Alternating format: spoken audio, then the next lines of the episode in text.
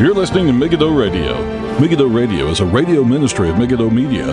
For more, visit our website at megiddoradio.com. That's megiddoradio.com.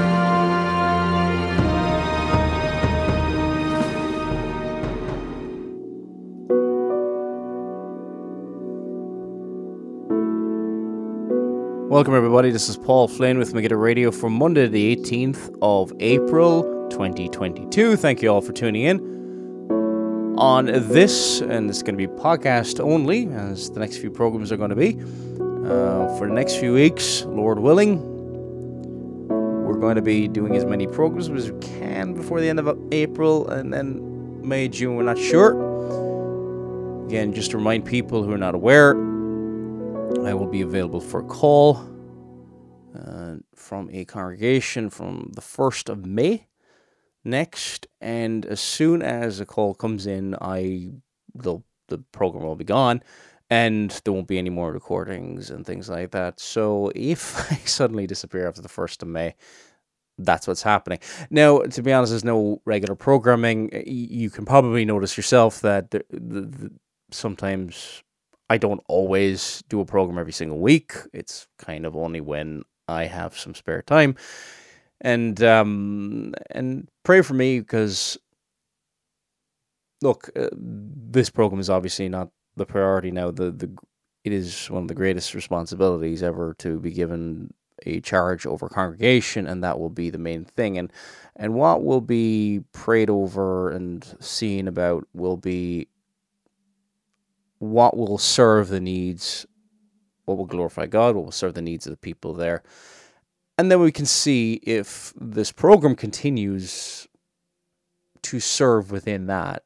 And um, I think it will, um, probably at some stage, but I have to be open to the fact that maybe it won't. So, uh, so pray for wisdom on that. But either way, it, it will be a while before the program does come back, if it does indeed come back at all. So I would be looking for maybe about six to 12 months from the beginning of that before I would even consider coming back to the program because the work requires that much focus and attention and uh, getting to know the people and things like that. So, um, if you would pray for that, I would really, really appreciate it. Okay, on to topics because we've got a lot to cover over the next however many programs there are before now in the end.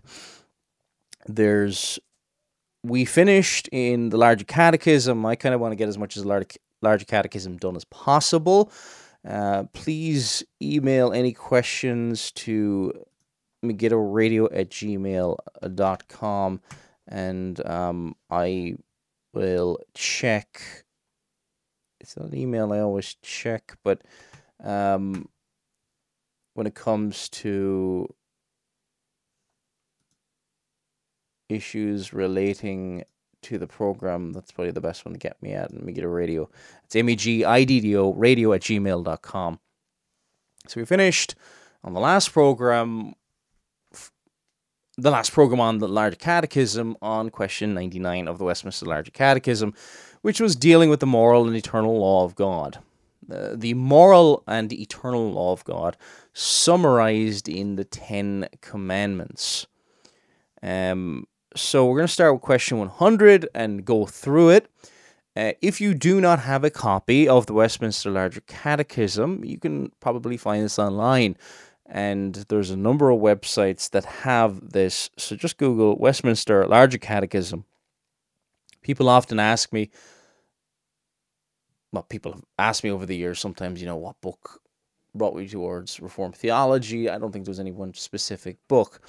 But if you are new to the Reformed faith and you, regardless of, there's a lot of good books out there, no doubt, but you can you can do far worse than reading the Westminster Large Catechism to understanding what the Reformed faith is.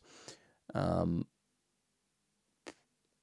sometimes even in the confessions they will consider what they don't believe. We don't we re- reject this this and this. But the catechism is so especially the larger catechism is so thorough and clear and and it answers a lot of great questions that people have quite regularly. And hopefully eh, I imagine a lot of the questions that you would probably have about the Reformed faith will be answered in the Westminster Larger Catechism. So, especially when it comes to the moral law, the Ten Commandments. So this brings us on. Last program is very much kind of a, maybe an introduction, bringing us on to what the Ten Commandments are, written with the finger of God, and the the difference between that and the ceremonial law and the, ju- the judicial law, which is the the the death certain death penalties. Not every single death penalty was just given to Israel alone.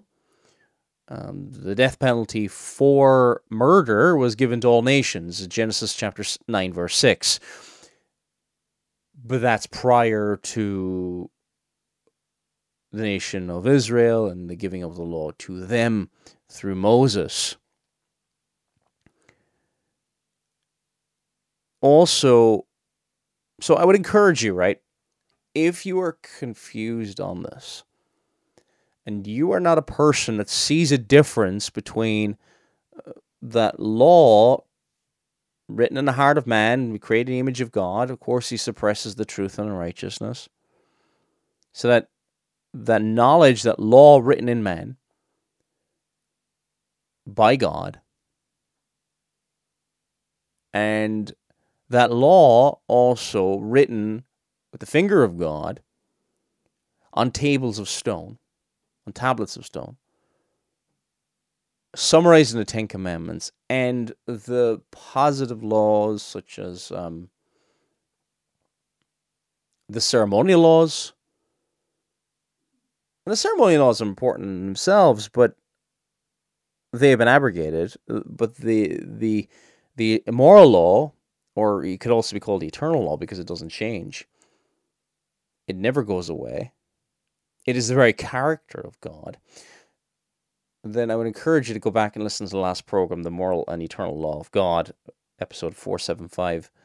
And perhaps, hopefully, that will help with that because it's vital that you see the difference and so that it's not like you're kind of going, you know, first three commandments. Yes, that's definitely for today. Oh, the fourth commandment. Oh, not.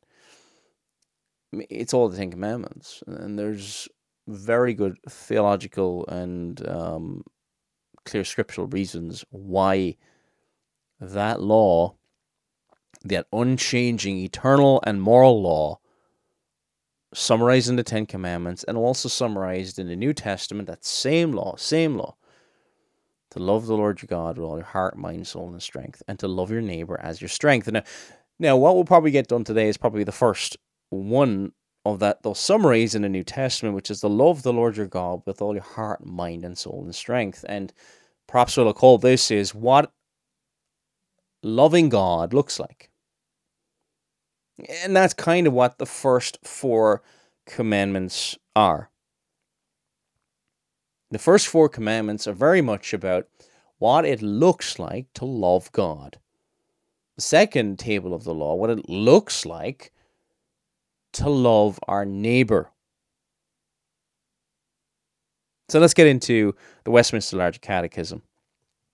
Uh, question 100. What special things are we to consider in the Ten Commandments? Answer We are to consider in the Ten Commandments the preface, the substance of the commandments themselves, and several reasons annexed to some of them, the more to enforce them. So basically, the, the preface is kind of introdu- introducing two of the, the substance of the commandments themselves. We're to consider that especially when you look at Exodus chapter 20, and then also the several reasons annexed to some of them. So it give you reasons for them. Uh, for example, the the fourth commandment, we're told, for God created the earth and uh, created in six days, and it ties it right back in Exodus chapter 20, verses 8 to 11. I think it's down verse 11. Ties it right back to creation week. And it tells you that's why it says remember the Sabbath day to keep it holy, because, going right back to creation week, the Ten Commandments themselves tell you the reason for this. It's not the first time, by the way, that the Sabbath was kept. The Sabbath was also kept, as we see in Exodus, before this giving of the law. Was kept in Exodus chapter 16. And it dates right back to Genesis chapter 2, verses 1 to 3. We are to be imitators of God, Ephesians 5 1. And as imitators of God, we are to imitate Him in His what are called communicable attributes. Communicable attributes.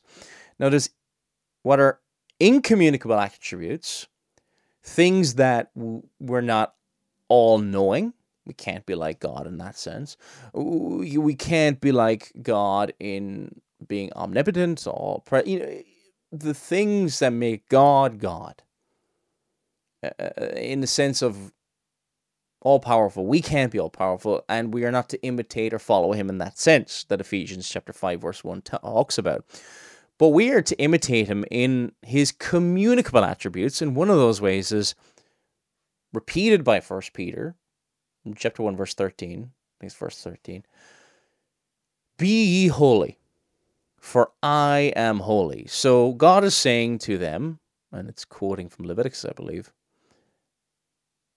I am holy, so you be holy too. And we are to be like God in that sense. And He, because He is the very standard to which we will be held up to morally.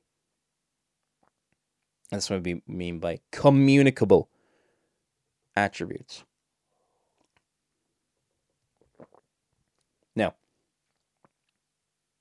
question 101. What is the preface to the Ten Commandments? The preface to the Ten Commandments is contained in these words I am the Lord thy God, which have brought thee out of the land of Egypt, out of the house of bondage, wherein God manifesteth his sovereignty as being Jehovah, the eternal, immutable, and almighty God, having his being in and of himself, and giving being to all his words and works and that he is a God in covenant, as with Israel of old, so with all his people, who, as he brought them out of the, their bondage in Egypt, so he delivereth us from our spiritual thraldom. And that, therefore, we are bound to take him for our God alone and to keep all his commandments. Now, let's go through this. Speaking of the preface, um, gives the preface, I am the Lord thy God, which has brought thee out of the land of Egypt, out of the house of bondage. Now, because of who he is, he is the one to whom we are to obey, to listen to, and he can give these commandments. I am the God which has brought you out of the land of Egypt. I, I saved you. I delivered you, and you are here because of me. Probably another way, uh, another very uh, imperfect way of saying the same thing. I brought you out of the land of Egypt. I, I brought you into freedom. You have freedom here. Now serve me. And here's what serving me looks like. He showed his sovereignty in that deliverance. He's eternal, immutable, almighty God, as the Catechism says here, having been in and of himself and being uh, all his words. Um, yeah. So he's delivered us from bondage, from oppression, from the cruelty of the enemy. And he's set us free from that. It's a picture, of course, of our spiritual delivery from the oppression and the cruelty and the, and the taskmaster, which is sin. Delivering us from it. And we are bound to Him alone. By the way, we're bound to Him alone, regardless of whether we're still under that yoke of sin or not. We're all bound to Him but we're certainly bound to him if he has set us free. If if we are, if we've repented of our sins and trust in Jesus, Jesus Christ, he is our Lord. He is our master. And here is his commandments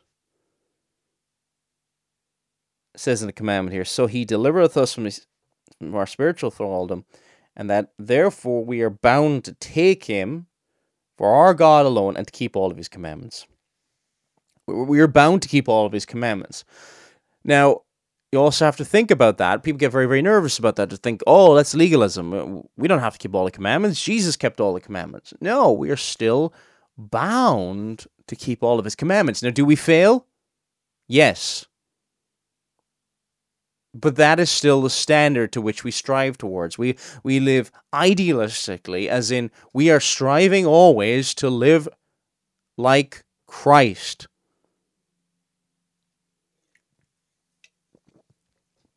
Not some lower standard, but to be Christ like. Now, do we fail? We also live realistically, as in we sin. And every time we sin, we should repent, of course, but it shouldn't crush us because of the fact that we are trusting in Christ and Christ Himself kept the perfect standard of the law. And we can always come before the throne of grace because of Him, not because of us, not because of our works. Our works are but filthy rags. So we have to always strive for perfection. But we always have to realize we won't get it. And we may struggle with that, but that is what we're supposed to strive toward. If we only measure up to the standard we set for ourselves because we can't meet, meet up to God's standards, will, will we ever have to grow in repentance and faith? You'd have to say no. So we we do strive. So we, we are still bound to keep the commandments. And it's very dangerous to go down a route of antinomianism where we say that we have no law to obey because Matthew chapter 7 verse 21 Jesus says to those who say to him, Lord, Lord, have we not? And lists out a number of things that they did. You lived. Kind of summarizing down Matthew chapter 7, verse 21. Depart from me, you who work iniquity. You who work lawlessness.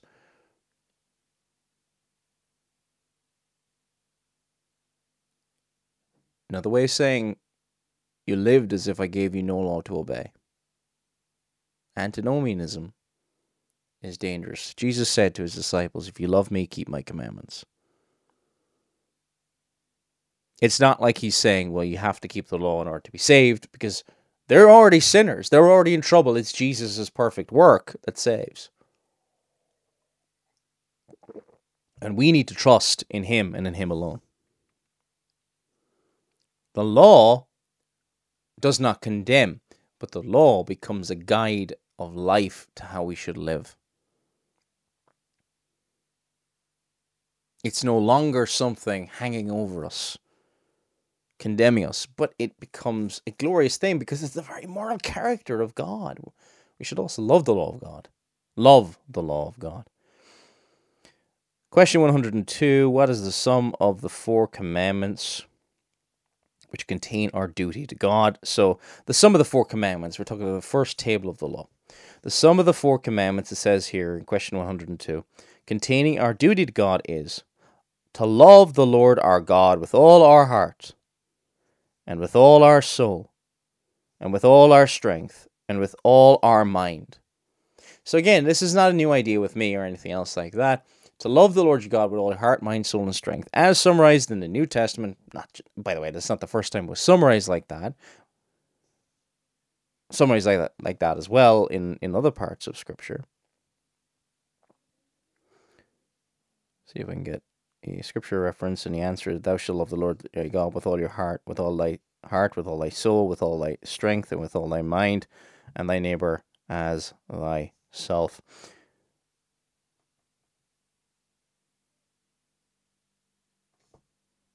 But this isn't a new idea. God is love is another way of you know people people quote in these aberrant movements. I think um, I'm trying to remember did Amnesty International, some of these groups ever put the sign God is love. But, you know, people will say God is love. It's pretty common, even people who don't believe in God. And that's another another way of summarizing this same Ten Commandments. The first table is love toward God. The second table is love toward neighbor.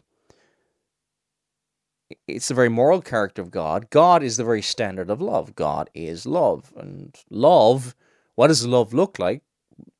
the Ten Commandments. And then, contrary to the Ten Commandments, is not loving. It is not loving. People want to people want their own standards of love. They don't want God's standards of love, which is what it means to be loving in the first place.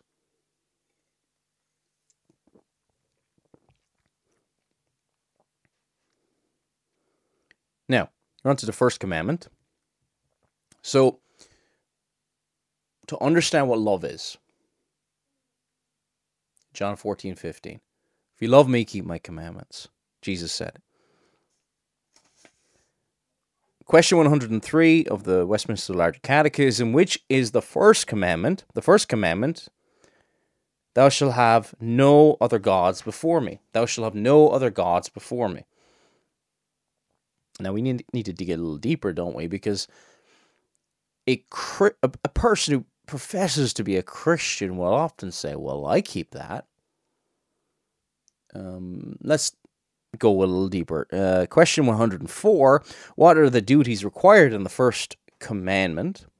Answer the duties required in the first commandment are the knowing and acknowledging of God to be the only true God and our, on our God, and to worship and glorify Him accordingly by thinking, meditating, remembering, highly esteeming, honoring, adoring, choosing, loving, desiring, fearing of Him, believing Him, trusting, hoping, delighting, rejoicing in him, being zealous for him, calling upon him, giving all praise and thanks, and yielding all obedience and submission to him with the whole man, being careful in all things to please him, and sorrowful in anything he is offended, and walking humbly with him. It's quite a lot there, isn't there? we might think, well, as long as I don't, I'm not an obvious idolater, I keep the first commandment. We have all failed him in this area. We've all broken the law of God. It's one of the re- it, it is the reason Jesus came. Came to glorify himself, of course, yes. But he came to save sinners, not good people. Lawbreakers. You shall have no gods in my presence, almost. That's almost the sense of this, before me. And the duties required of this are more than just negative. They're more than just don't do this. Now, when you see in a commandment, for example, the commandment to not murder, thou shalt not murder. Also included in that is the the positive of that, which is to preserve life. It's not enough to just say, "Well, I didn't kill anybody, so therefore," it did no no. This is a summarization of that aspect of the law. So it is not just that you're not an open idolater, but by the way, in an absence of love toward God, you have idols. You you love other things before God. And in not having other gods before him, you positively love God. So that here are the duties. Now, these are explained in other parts of the scriptures, of course.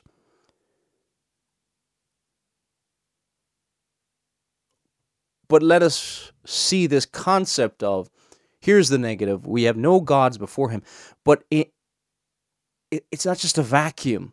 There's a positive duties that are requ- that are required in the first commandment which are knowing and acknowledging of God to be the only true God. And because if that's not true well there will be other gods before him. We will we, we have been creating we have been we are worshiping creatures. We will worship someone or something and if we do not worship and acknowledge and know God, we will worship and acknowledge a different false God.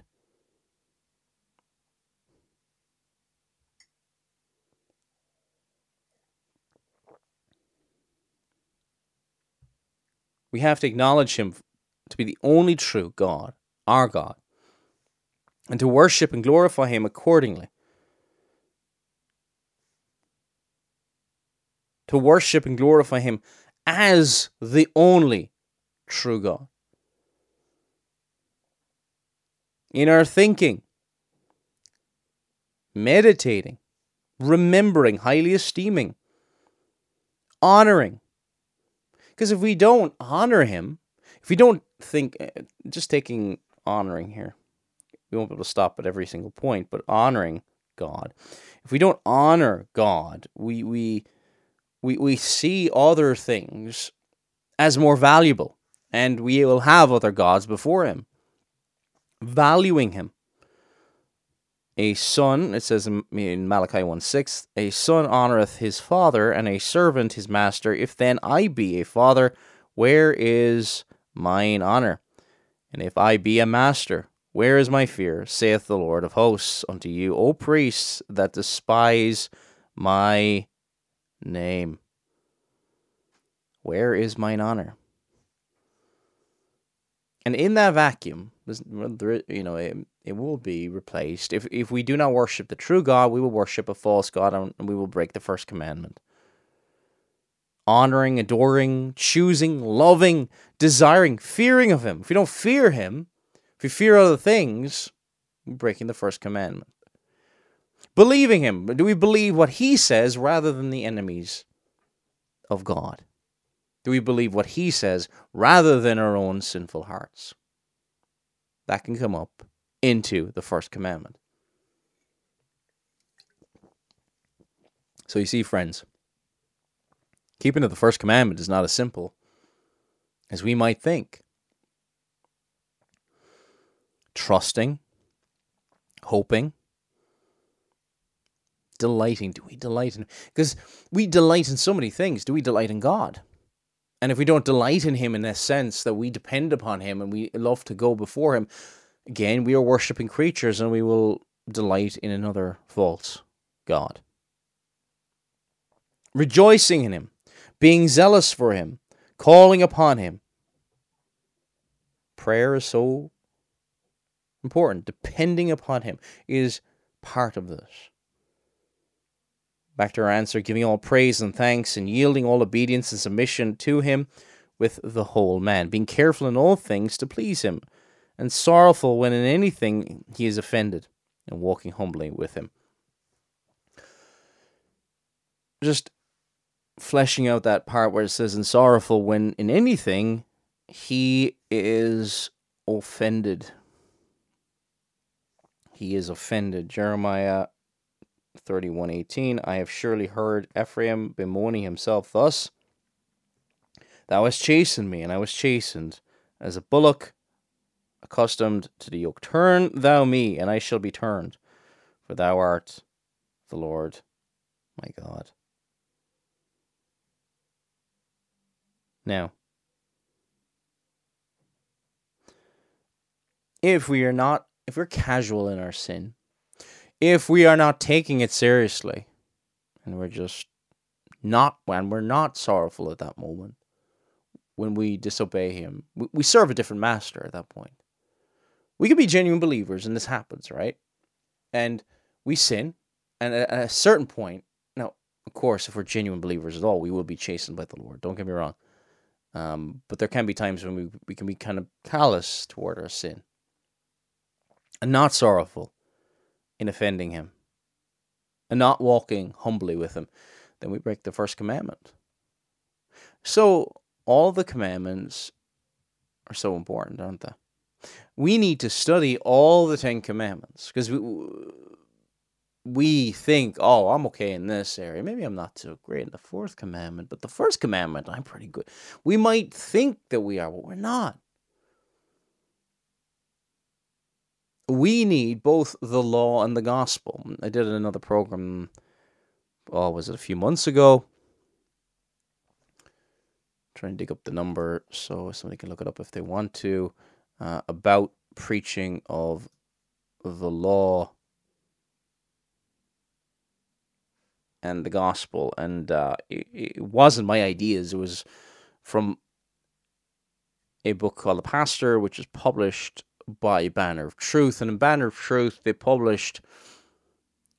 It had previously been published before, but they, what they summarized it down to was a number of uh, addresses, sermons, I think, were preached by old Princeton, Princeton Theological Seminary back in the 19th century.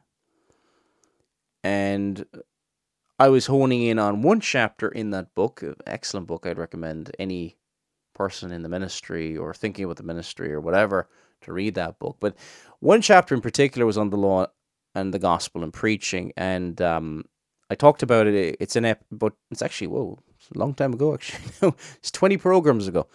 Episode four five seven, the law and the gospel and preaching. Archibald Alexander. So you can find that on Megiddo Radio if you want to listen to that. MegiddoRadio.com. Now, in that episode, talked about how the use of the law and the gospel, and and here is the law, and we need to see how we fall short, don't we? Regardless, even if we're yes, especially if we're lost, we need to see uh, that our great need of Christ, who kept the law, but say you're born again, you are a Christian, you are a believer in Jesus Christ, even then, we need to grow in an area. We need to see how far, far short. Oh, I fall fall short in that area, and we need help. And that's where we are strengthened by the gospel. The gospel then is healing balm to us because Jesus kept that law in that place where we are woefully deficient. He strengthens us. He enables us through the Spirit of God to be more like Him and to be changed and conformed and to rejoice in that law as well. So we study the law, we see how far we fall short, and in the gospel we we we see the the beauty of that law. That law we can't keep, but that law that was kept in Christ.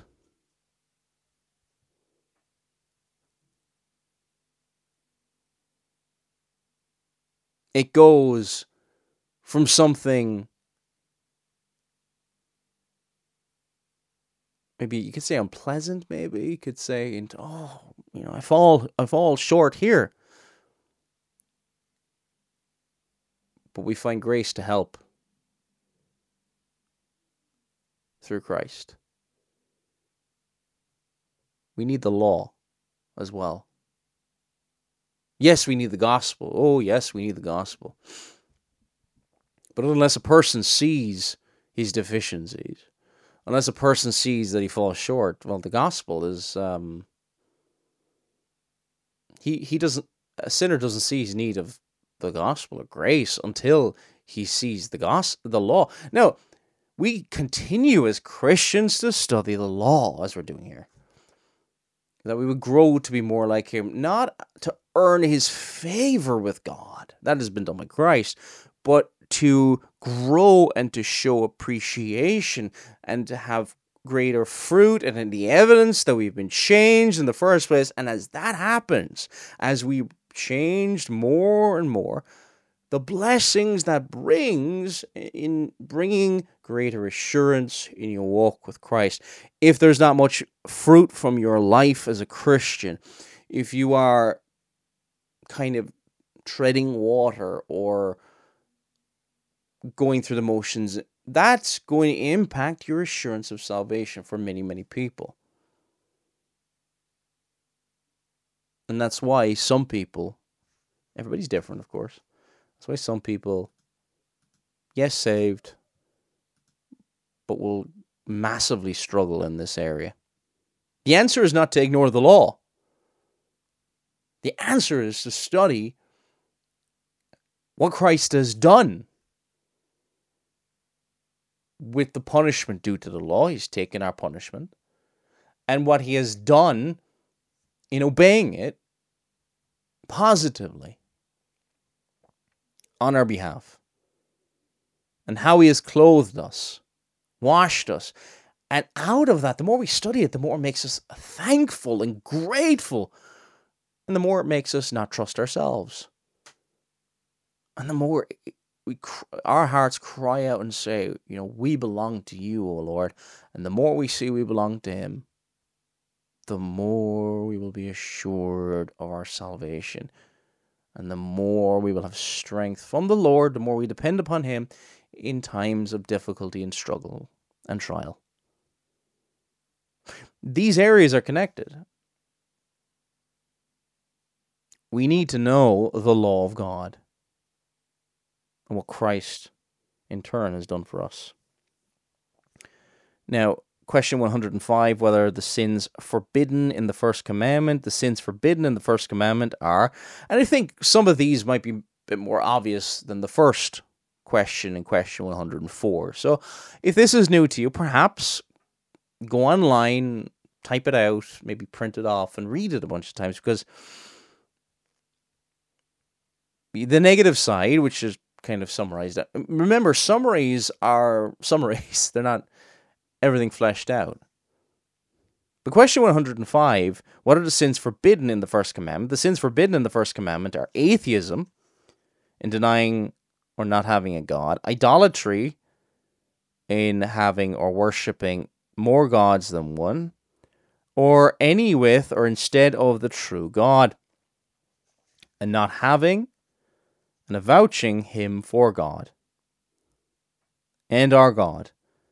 The omission or neglect of anything due to him required in this commandment, ignorance.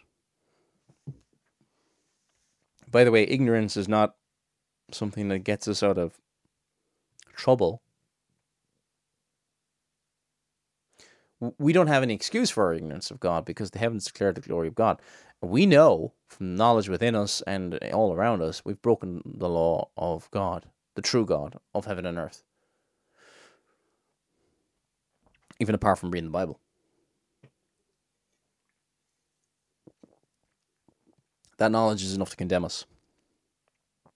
Forgetfulness, it says in the Larger Catechism, misapprehensions, false opinions, unworthy and wicked thoughts of Him, bold and curious searching into his secrets, all profaneness, hatred of God, self love, self seeking, and all other inordinate and immoderate setting of our mind, will, or affections upon other things, and taking them off from him in whole or in part, vain credulity, unbelief, heresy, misbelief, distrust, despair, incorrigibleness, and insensibleness under judgments, hardness of heart, pride, presumption, carnal security, tempting of God. And just to pause there a second there, tempting of God basically means testing God. It's a um, to give you an illustration, just say a minister doesn't do any preparation for the pulpit and says he's just trusting in the Holy Spirit and he's not doing any preparation for the sermon, well, that's testing God. Um, if you leave your front door open in a dangerous area and you leave all your riches and your money right inside the front door on full view in a very, very dangerous area, and you say, Well, I'm trusting God. Well, that's not trusting God, that's tempting God. Trusting God uses ordinary means wise means of doing these things. And, and you see this throughout a lot of Old Testament books where this wisdom is applied. Anyway, so there can be ways we test God or tempt God in what we're doing. Continuing on the answer here, this question 105 using unlawful means, trusting in unlawful means carnal delights and joys, corrupt, blind, and indiscreet zeal, lukewarmness, and deadness in the things of God, estranging ourselves and apostatizing from God, praying or giving any religious worship to saints, angels, or any other creatures, all compacts and consulting with the devil, and hearkening to his suggestions, making men the lords of our faith and conscience. That's an interesting one. Making men the lords of our faith and conscience. Especially when it comes to you know, they command us to sin and we obey them rather than God. That's a violation of the first commandment. Probably something we should have probably thought over the last two years, sadly. Slighting and despising God and his commands resisting and grieving of his spirit, discontent and impatience at his dispensations, charging him foolishly for the evils he inflicts on us. Basically, complaining about our lot in life, I suppose. And ascribing the praise of any good we either are, have, or can do to fortune, idols, ourselves, or any other creature. So if we think the good in our lives comes from random chance, fortune, or idols, or something else, or it comes from ourselves and not from God, then that's a violation of the first commandment.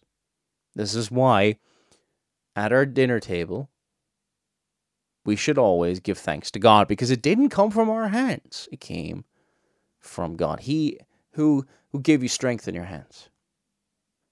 Who gave you that job? Who who gave you that car so you could drive to the, the, the supermarket? It, it's all from God. Who kept you alive long enough to get to this point? God. It's all of God and it's all of grace. Question 106 What are we specially taught by these words before me? in the first commandment. And I mentioned this earlier, so probably won't go into it in massive detail, but it says these words before me or before my face in the first commandment teach us that God, who seeth all things, taketh special notice of and is much displeased with the sin of having any other God, that so it may be an argument to dissuade from it and to aggravate it as a most impudent provocation, as also to persuade us to do as in his sight whatever we do in his service. So we're doing it before him if we do have any other gods. But, or it says, or before my face in the first commandment. God sees everything. There's no way of hiding it. Um, and it's the greatest unfaithfulness and betrayal to God in committing this great sin in front of Him. Remember, this idolatry that we do, it's, it's before the face of God. He sees all. Question 107, which is the second commandment. Just kind of see how we're. We may, we may, we may, may get down to the third commandment. I don't think we'll get to. I, I think I'd probably like to spend a program looking at the, the Sabbath alone in terms of Yeah. I think it might be a good idea, but we'll we'll see how things go with that.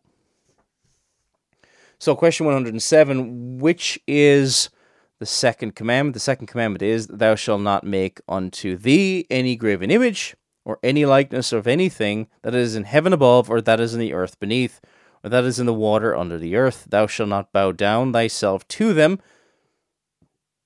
nor serve them, for I, the Lord thy God, am a jealous God, visiting the iniquity of, of the fathers upon the children unto the third and fourth generation of them that hate me, and showing mercy unto thousands of them that love me and keep my commandments. That's basically quoting from Exodus chapter 20. Verses, uh, what, 4, 5, and 6. So, question 108 What are the duties required in the second commandment? So often, before we get into this answer, often the second commandment is highly misunderstood today. Much more than it has been historically.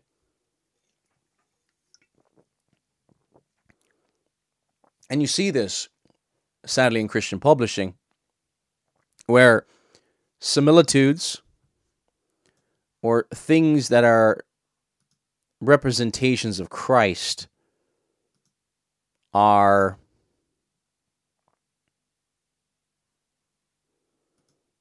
common. Massively common. And part of that reason is we're woefully deficient in our understanding of the Ten Commandments of the law of God. And largely, we have become very, in parts of the church, become very antinomian. Other parts of the church perhaps have overcorrected, and there's always going to be a degree of legalism in all sorts of places, but probably mainstream, and you could say in the publishing arm, massive degree in antinomianism when it comes to the second commandment.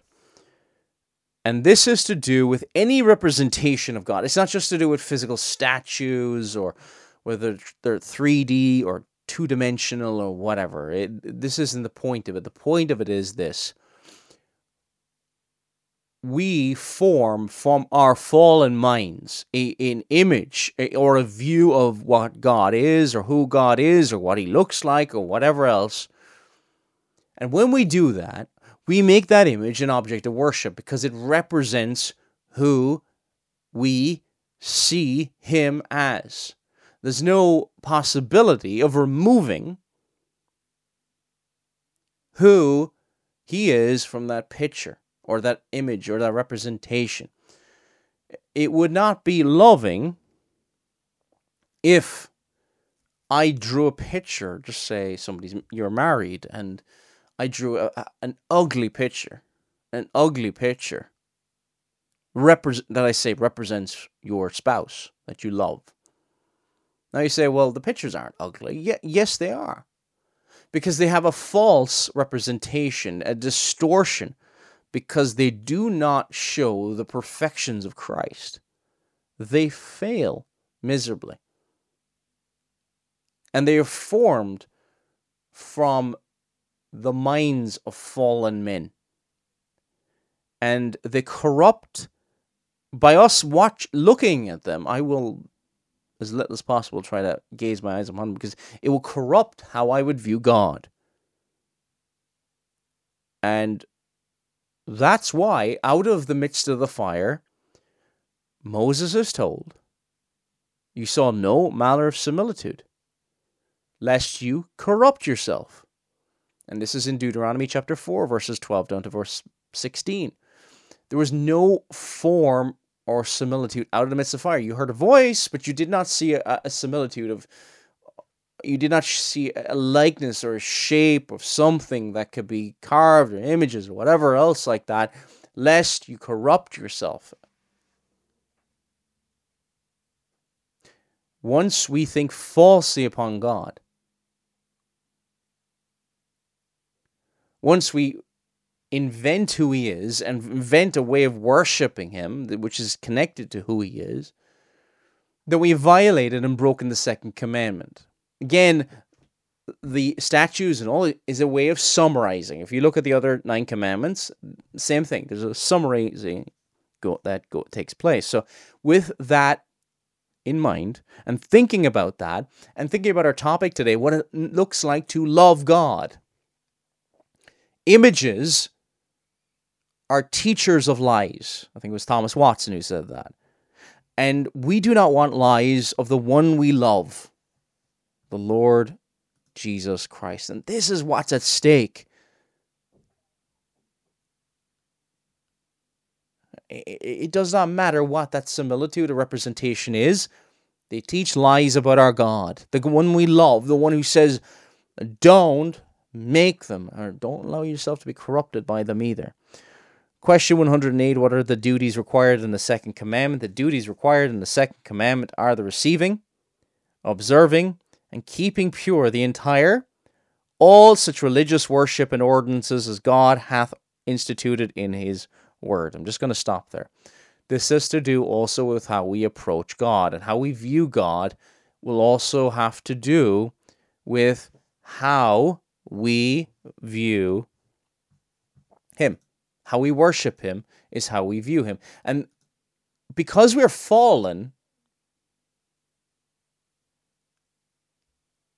and we're finite creatures and we are but dust, we have no right to invent or bring up or, or create any form of worship from our own minds. There's a multitude of reasons why we should not. We are there to imitate him, and for something to be pure and holy in such a way that we can approach before him, it must be according to his revealed will. His revealed will. Continuing on with the answer, particularly prayer and thanksgiving in the name of Christ, the reading, preaching, hearing of the word, and the administration and receiving of the sacraments, church government and discipline, the ministry and maintenance thereof, religious fasting, swearing by the name of God, and vowing unto him, as also the disappro- disproving, disapproving, sorry, detesting and opposing all false worship. False worship we should hate. And I say, I quite like this. Well, is it commanded in the law of God? It's like, no, but I like this. Well, I, I, I, I'm sorry, but you've broken the second commandment. You love the inventions of another man's mind, contrary to the law of God, in approaching him in worship. Continue on question 108. And according to each one's place and calling, removing it, we are to work to remove it, and all monuments of idolatry. All monuments of idolatry. So we are to remove any false worship, any uh, false way of viewing him it is only to be according to his word. To his word. And that's the essence of the second commandment. How far short has, does the modern church fall in this area? Massively. And I would go so far as to say they don't care. Much of the church does not care today, and they're just happy. As long as you just believe in Jesus, that's all that matters. But what does love toward that same Jesus look like? What does it say when we say we don't care about what people believe about God and how He is to be represented?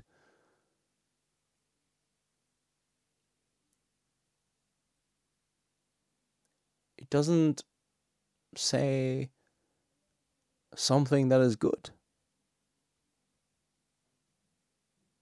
It should be something that would concern us. Question 109.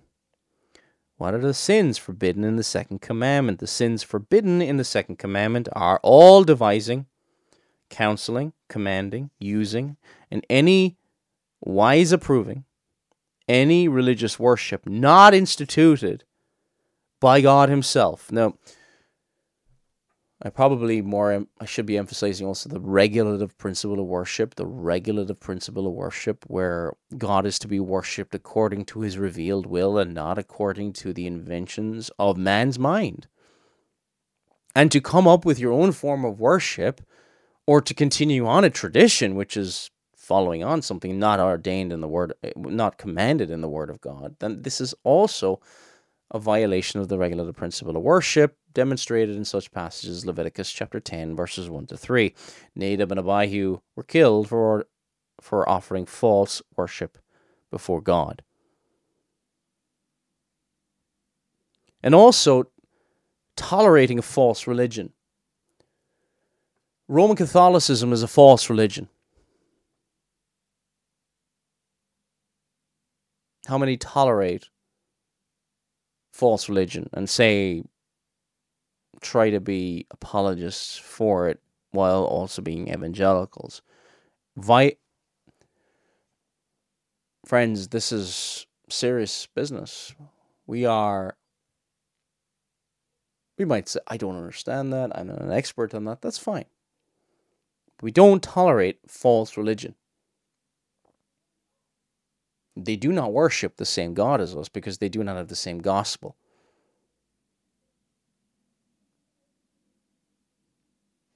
And it says in the answer, and making any representation of God. So no images, any representation. It does not again, it doesn't matter what the image looks like, as any representation of God. Of all or of any of the three persons. Of all or any of the three persons.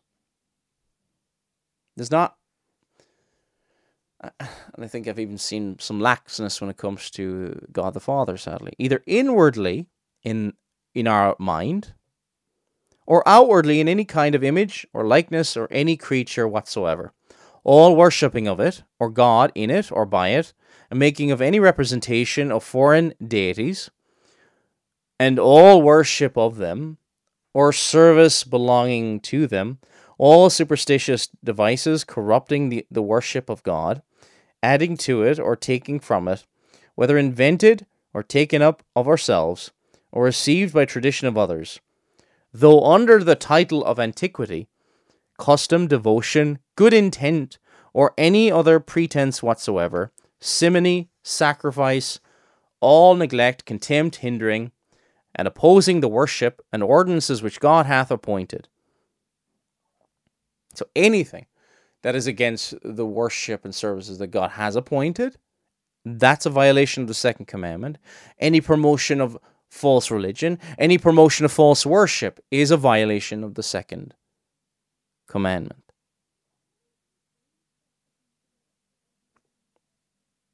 Now, what are the reasons annexed to the second commandment? The reasons annexed to the second commandment, the more to enforce it, contained in these words For I, the Lord thy God, am a jealous God visiting the iniquity of the fathers upon the children unto the third and fourth generation of them that hate me, and showing mercy unto thousands of them that love me and keep my commandments, are besides God's sovereignty over us and propriety in us, his fervent zeal for his own worship, and his revengeful indignation against all false worship, as being a spiritual whoredom, according to the breakers of his commandments, such as hate him, and threatening to punish them unto diverse generations, and esteeming the observation of it, such as love him and keep his commandments, and promising mercy to them unto many generations. Now, to summarize down that answer in question 110. Probably going to have to finish here. Unfortunately, we won't get to the third commandment. Apologies for that. We'll see what we can maybe do later in the week. But the reasons for this is this I'm a jealous God. God deserves this. And the sin of our idolatry and iniquity will be visited upon our families. Now, you see this, don't you? This has nothing to do with the kind of charismatic idea of generational curses or anything like that. This is to do with this. We know that our sins are going to be, you know, even in similar things, our sins are copied often, aren't they? By our children. And our false worship will have devastating impact upon the children.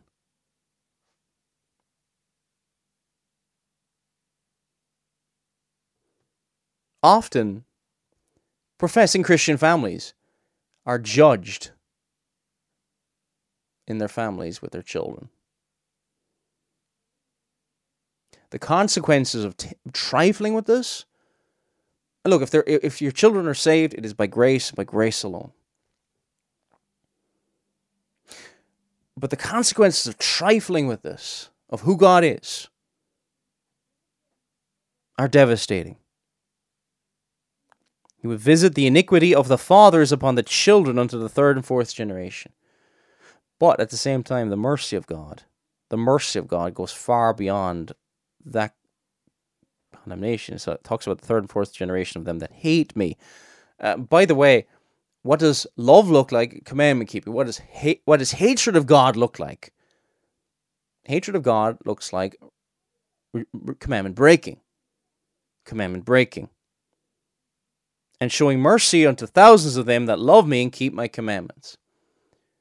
It's not because they do this, but here's what they look like. And those people who love me and keep my commandments, they love me outwardly. Eh, they show that love of God in keeping the commandments, and they have been the recipients of mercy.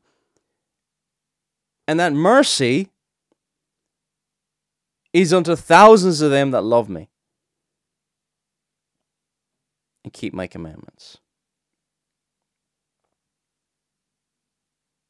There's such great mercy in those who love God, sincerely love God. I would dearly love, dearly love to go into the third commandment. Um,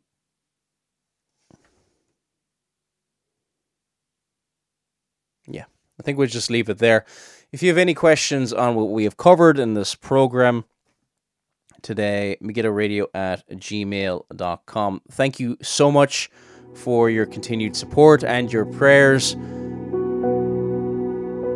Again, it's very hard to say what is even happening over the next few weeks, but I'll keep you posted. It's been Paul Flynn. May God bless you all.